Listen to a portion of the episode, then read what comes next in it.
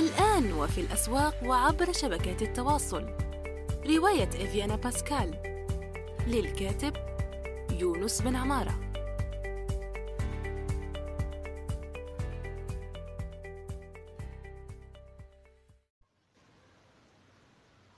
السلام عليكم ورحمة الله وبركاته. في حلقة جديدة من يونستوك، وسوف نحاول في هذه الحلقة الإجابة عن سؤال وردني عبر موقع صراحة.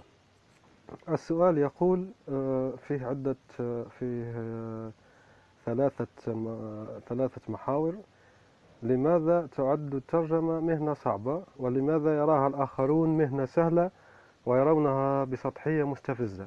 وكيف تتعامل مع من يفكر هكذا؟ إذن سوف نجيب عن السؤال بالتدريج. لماذا تعد الترجمة مهنة صعبة؟ هو من ناحية الظاهر تبدو مهنة الترجمة إنسان يجلس إلى حاسوبه المحمول ويترجم ثم يربح النقود هكذا بكل سهولة. هذا ما يجعلهم يفكرون لماذا لا نقوم بذلك نحن أيضا؟ أو وهذا وهذا لا يتعلق بالترجمة فقط، لأنه فكرة منتشرة أن العمل الحر سهل أو التصميم سهل، أو مجرد في حالة التصميم مثلا مجرد إتقانك للفوتوشوب يجعلك مصمم وإلى آخره. هذه أكيد فكرة خاطئة، والقضية هنا أنهم لم يجربوا.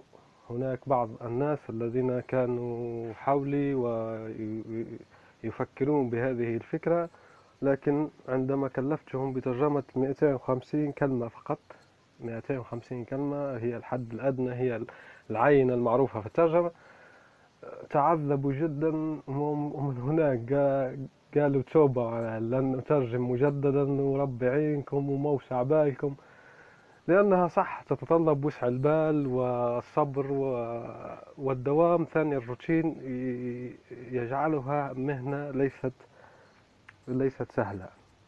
وهذا أيضا راجع إلى عدة أمور، ليست مهنة الترجمة فقط التي تبدو سهلة وبسيطة.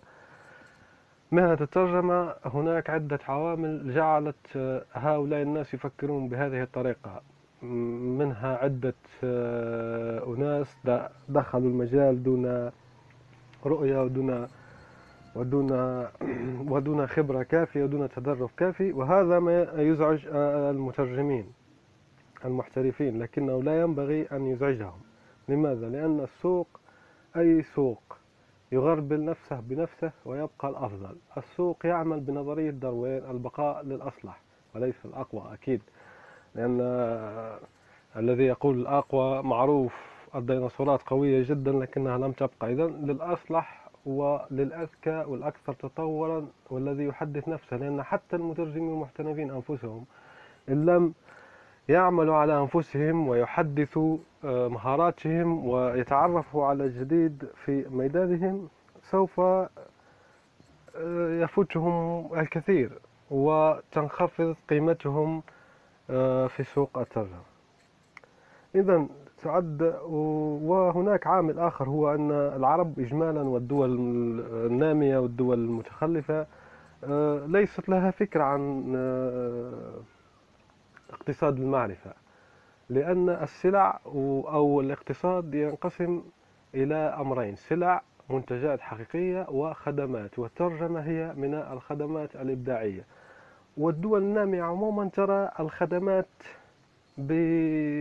بشكل بشكل مريب، ولا يرون أنها تستحق المال الذي يدفعونه فيه. لذا فالدول النامية عندها إشكالية في تقبل الخدمات عموما، وهم لا يتقبلون خدمات بشكل عام.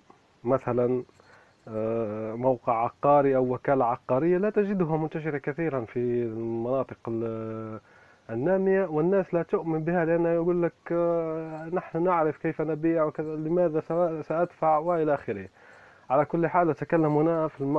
على المنطقة جنوب الجزائر، ولا أتحدث عن كل مناطق لأني لا أعرفها. ممكن لأن هناك أيضا موقع عقار ماب مشهور خدماته جيدة، لكن مع ذلك حتى في جميع المناطق العربية هناك إشكالية في قبول الخدمات عموما، فما بالك بالخدمات الإبداعية التي لا تقدم خدمة مباشرة كترجمة، يعني ليست خدمات لديك مثال مثلا المترو مثلا الحافلة مثلا، هذه خدمات رغم تقبلها لكن الناس تتذمر خدمة سيئة كذا كذا، فما بالك بخدمات إبداعية كهذا. إذا هناك هذا الناس لا تؤمن بأن ترجمة مهنة صعبة، لأن العوامل التي ذكرناها آنفا، عدم معرفة اقتصاد المعرفة وعدم تقييم الخدمات الإبداعية إلى آخره، لكن هي صعبة في في حد ذاتها يعني، وصعبة لماذا؟ لأنها تتطلب العديد من المهارات، التعلم المستمر و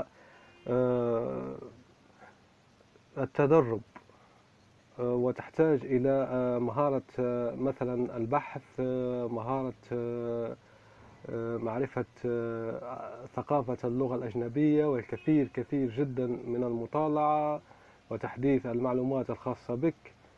وكل مهارة تتطلب على الأقل على الأقل تقدير لإتقان أساسياتها ست أشهر على الأقل تقدير، يعني مثلا مهارة البحث في في جوجل وغيره لأن كثيرة، لأن لأنك تعرف جوجل لكن ممكن لا تعرف جوجل سكولارس، ولا تعرف تنبيهات جوجل، ولا تعرف منشن، ولا تعرف ريفايند، ولا تعرف هناك أدوات، المئات من من الأدوات والإضافات في المتصفح وغيرها تتطلب إلماما، وهذا ما يتم بالتدريج وب قليلا شيئا فشيئا. السؤال الثاني أو الجزء الثاني من السؤال يقول: ولماذا يراها الآخرون مهنة سهلة ويرونها بسطحية مستفزة؟ من جهل شيئا عداه كما يقال، لهذا لماذا أن يستفزوا في المترجمين؟ لأنهم لا يعرفون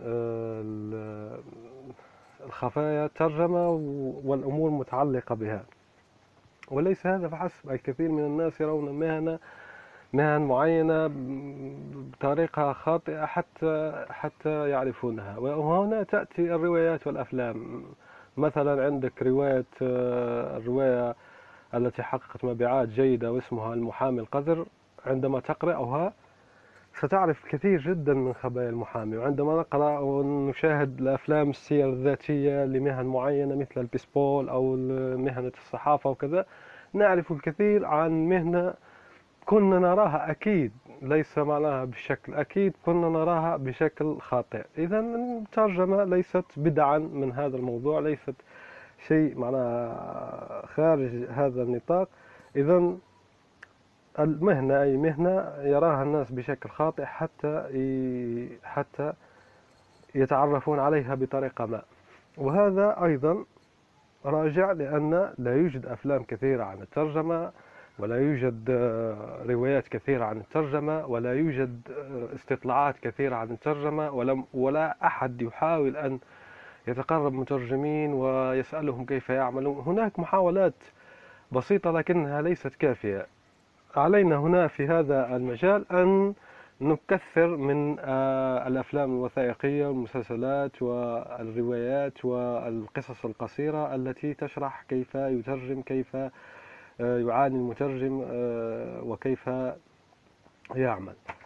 من ناحية أخرى لوقت طويل جدا حتى آخره كما يقول المترجم المهم جدا هشام فهمي، مترجم روايات صراع العروش، يقول أن الأوروبيين لم يكونوا متعودين عن وضع اسم المترجم في الترجمات في الغرب، معناها في أوروبا وفي أمريكا لم يكونوا يضعون، ترى ترى معناها الرواية وترى كتاب مترجما، لكن دون يعني مثلا إذا ذهبت إلى هولندا وحاولت أن تشتري رواية هاروكي موراكامي ستجد أن اسم المترجم غير موجود. لماذا؟ لأنهم يرونها صفقة تجارية. هذا أيضا وقد تغير ذلك بعد وضع قانون يحفز وليس يفرض، يحفز أن يوضع اسم المترجم في الغلاف مؤخرا.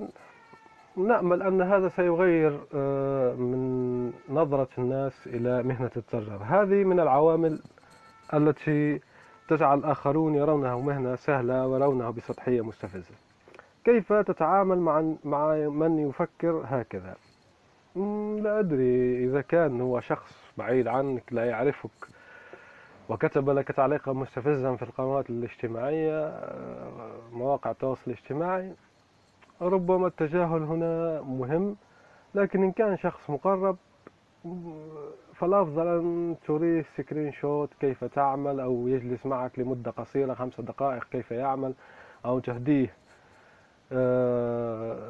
كتاب من الذي ترجمته أو ملف، لأن أحدهم مثلا عندما هديته كتاب تصفحه وهذه كامل صفحات أنت ترجمتها، نعم هذه كامل صفحات ترجمت، يقول لك موسع بالك وكيف لك الصبر وكذا. هذه هذه من صعوبات مهنة الترجمة.